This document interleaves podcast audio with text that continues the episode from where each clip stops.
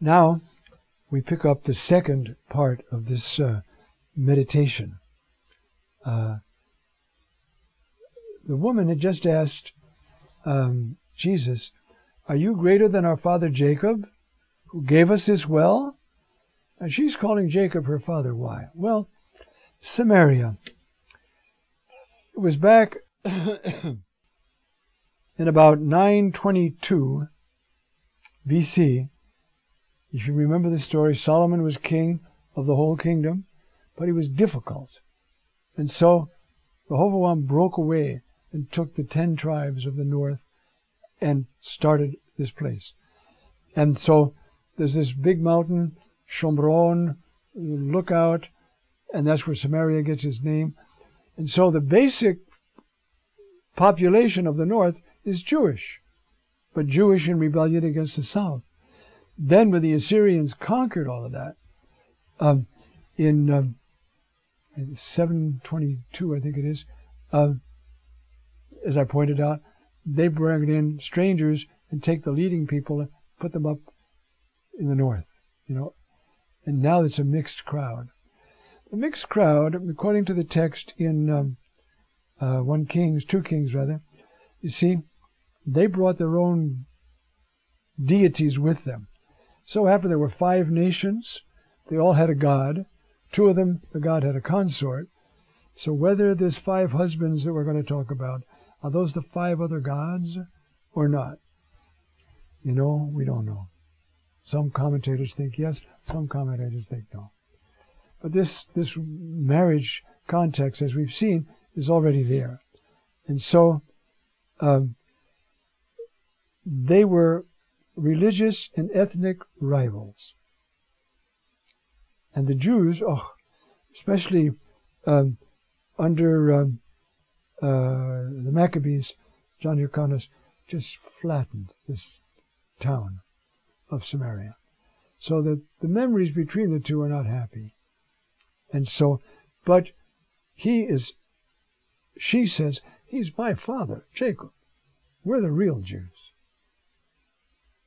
Now they knew they were kind of mixed, but um, that's how she, why she calls him uh, our father. You see?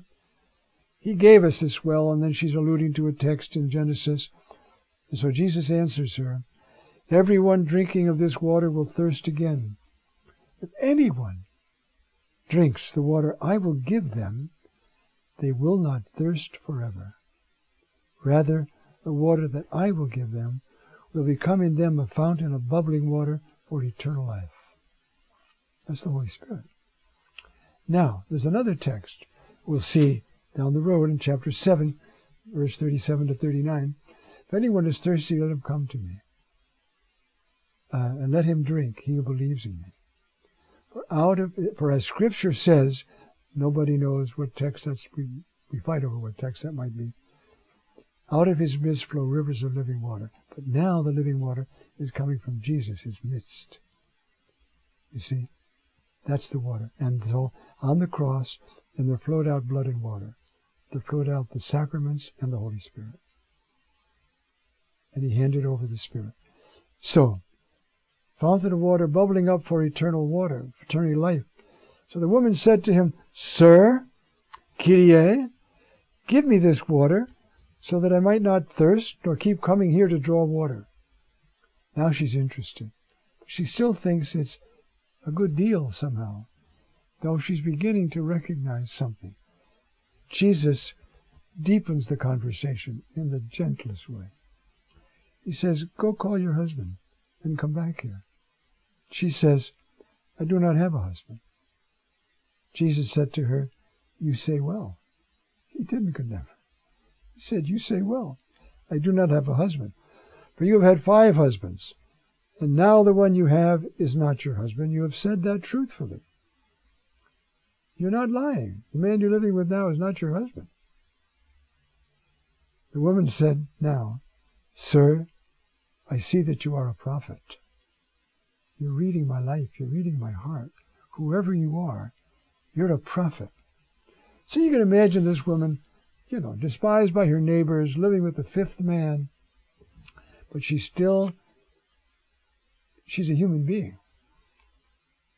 So this encounter is bringing her alive. She's she's saying things she never said before, I'll bet.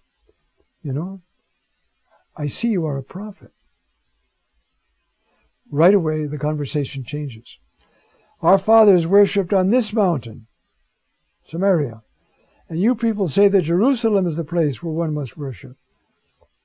Because that's the big argument. Okay, prophet, solve it for me. Where should I worship? You see? We say here, you say there. If you're a prophet, resolve this for me.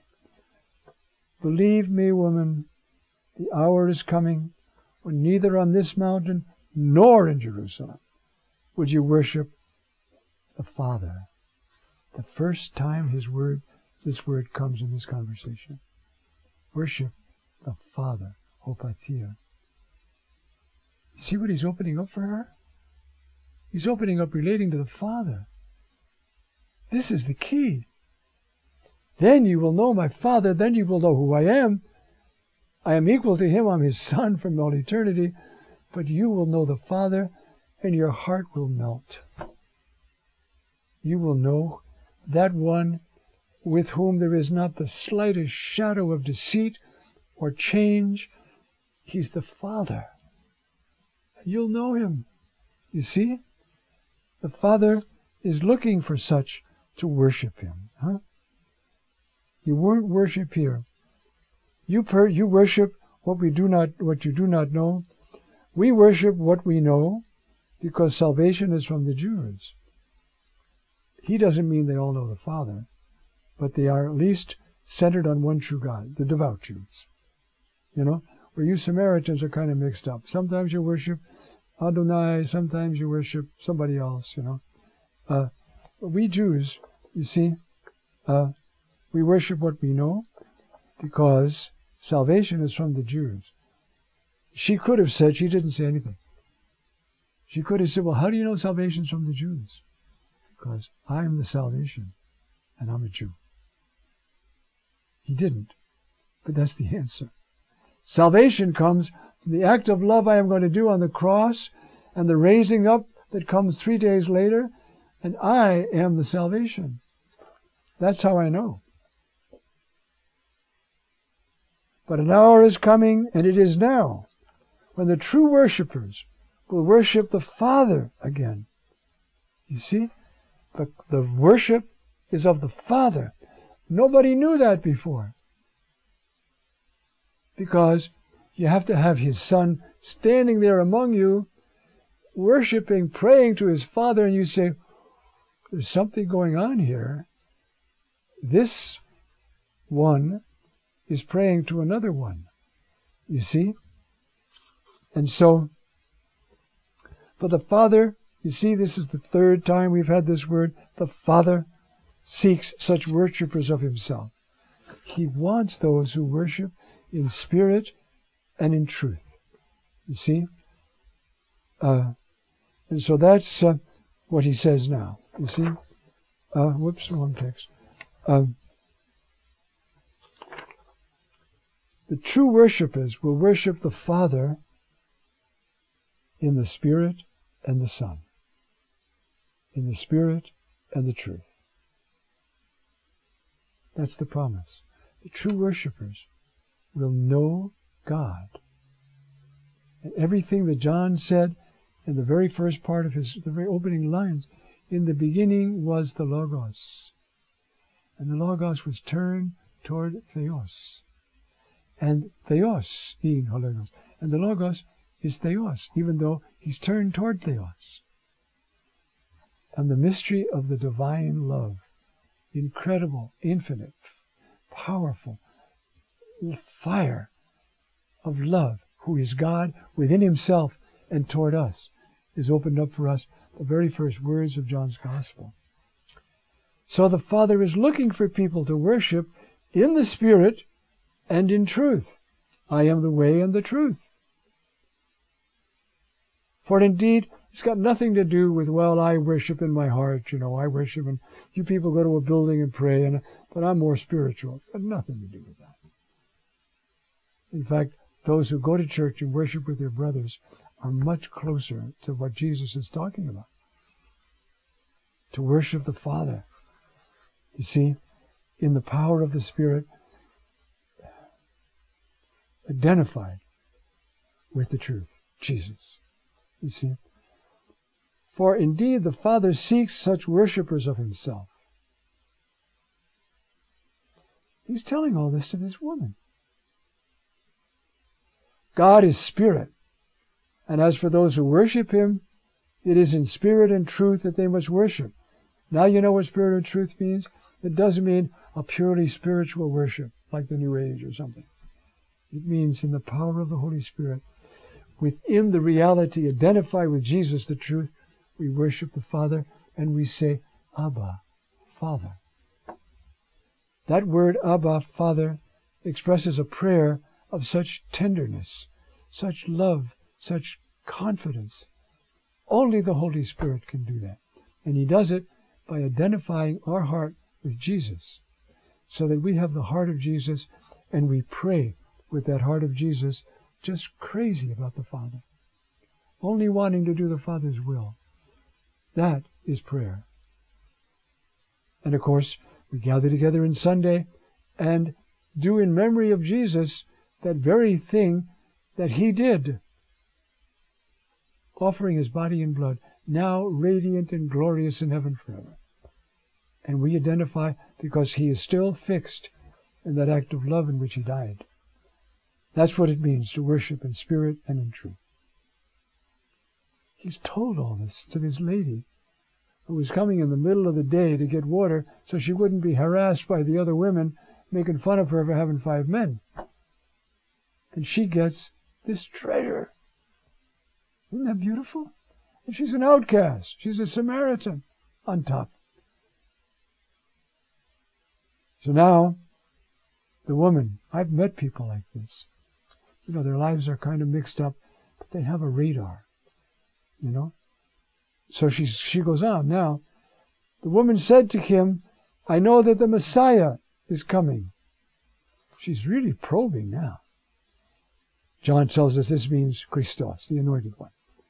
When he comes, he will declare all things to us. He'll straighten out this Jew, Samaritan, Jerusalem, Samaria. It'll all be straightened out when the Mashiach comes, you see. And Jesus said to her, Ego eimi. I am. That beautiful expression, I am. It, it, anihu in Hebrew. I am he. Ani, I am. It means, what is your name? I am. But it also means, I am he. We just uh, had a touch of this when we did the uh, walking on the water. Uh, don't be afraid. I am. Again, Ego eimi. I am the one speaking to you. The revelation at this point is complete. And now the scene changes. You see, the disciples come back. And they have bought food. Now they're ready for Jesus to eat. And we'll look at that next time. This the meat, the food of Jesus, is to do the will of the Father. I live by that. I'm glad you brought me a sandwich. I'll be happy to eat it. But I don't live by that. I live by the will of my Father.